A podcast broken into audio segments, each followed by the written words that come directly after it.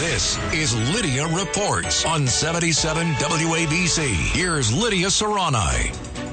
Talk about hypocritical. You know, uh, Yatin Chu, she is a She's an education advocate. She's also a Zeldin supporter. By the way, this report is sponsored by the Seafire Grill. Said so. Yatin Chu, she got the attention of Pulitzer Prize winning writer as well as critical race theory uh, architect Nicole Hannah-Jones, Yatin Chu. She tweeted, she's Asian. She she tweeted out like she was sick and tired of paying two dollars and seventy five cents to be on the subway, only to see people being disgusting and foul mouthed. And then Nicole Hannah-Jones hits back at her. She has like over a half a million followers on Twitter, and she's like, "Oh yeah, because this only happened two years ago." And then everybody started piling on the Asian woman saying, Oh, you must be an immigrant. You must be new to New York. What's interesting is Yatin grew up in Queens and Nicole Hannah-Jones, Miss Critical Race Theory, she grew up in Iowa.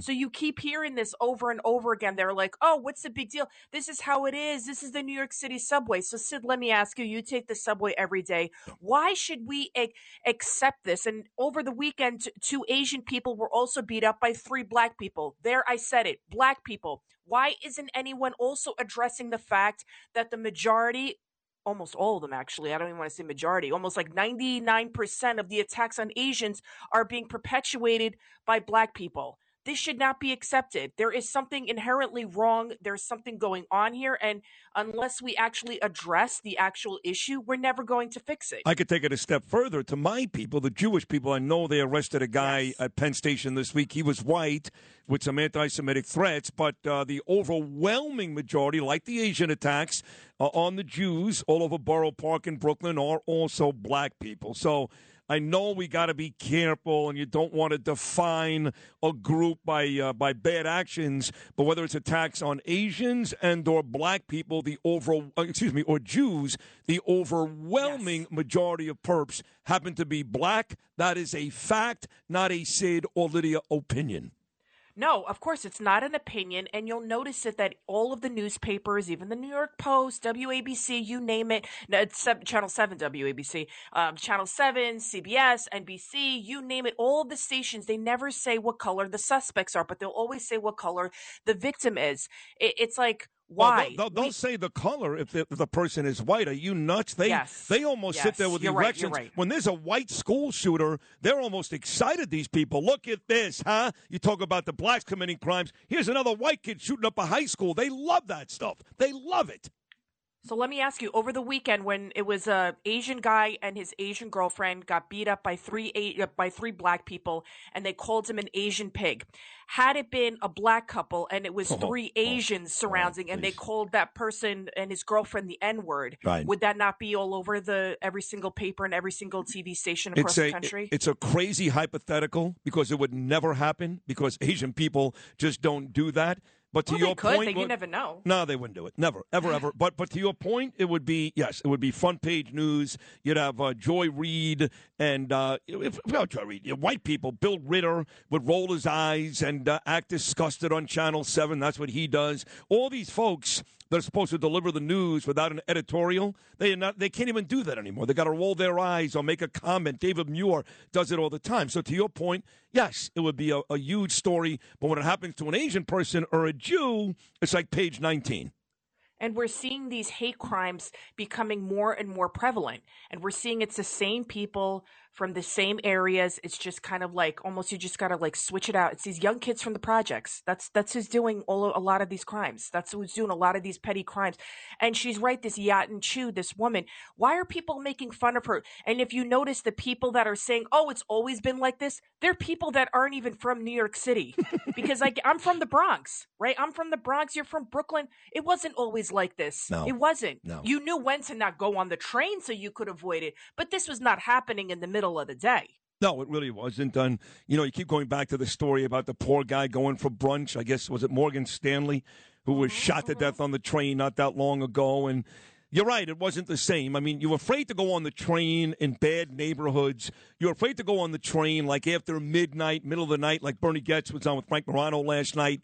But people were not terrified to travel during work hours. And now people are terrified 24 7. To your point, Lidia, you're exactly right.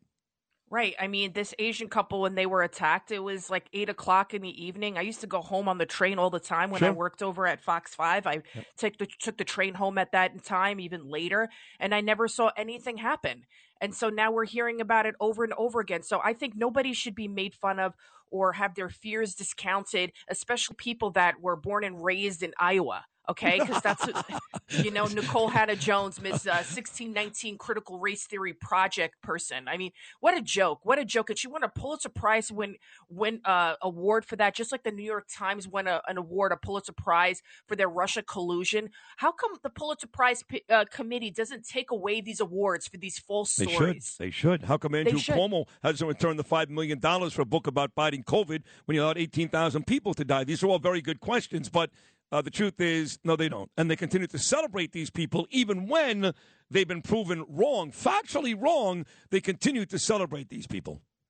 And I know you've been talking about Trump getting back on Twitter, and everyone everyone's like, "Oh, well, it must have been Russia collusion." There's this one guy. I'm, I'm serious. I was. I, I unfortunately watched MSNBC, and they had this analyst on. He said, "I think the Russians interfered in the Musk poll on Stop. Twitter.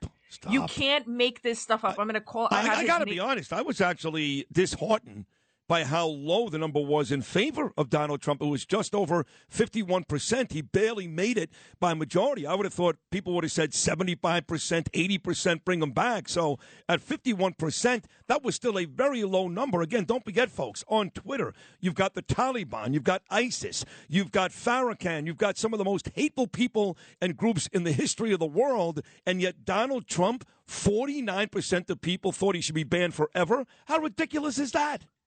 This guy Scott. I agree with you. This guy Scott Galloway. He's a product of big government, UCLA, UC Berkeley, professor of Oh, marketing please. at NYU course. Stern. Of course. He he writes that he's right of center left, and he Yeah, so sure. people were criticizing him because he said that Russian interference is why is why Trump won the poll. These people are obsessed, and he wrote, "I don't have proof of Russian interference in the poll. However, it would be hard to disprove it." Mm-hmm.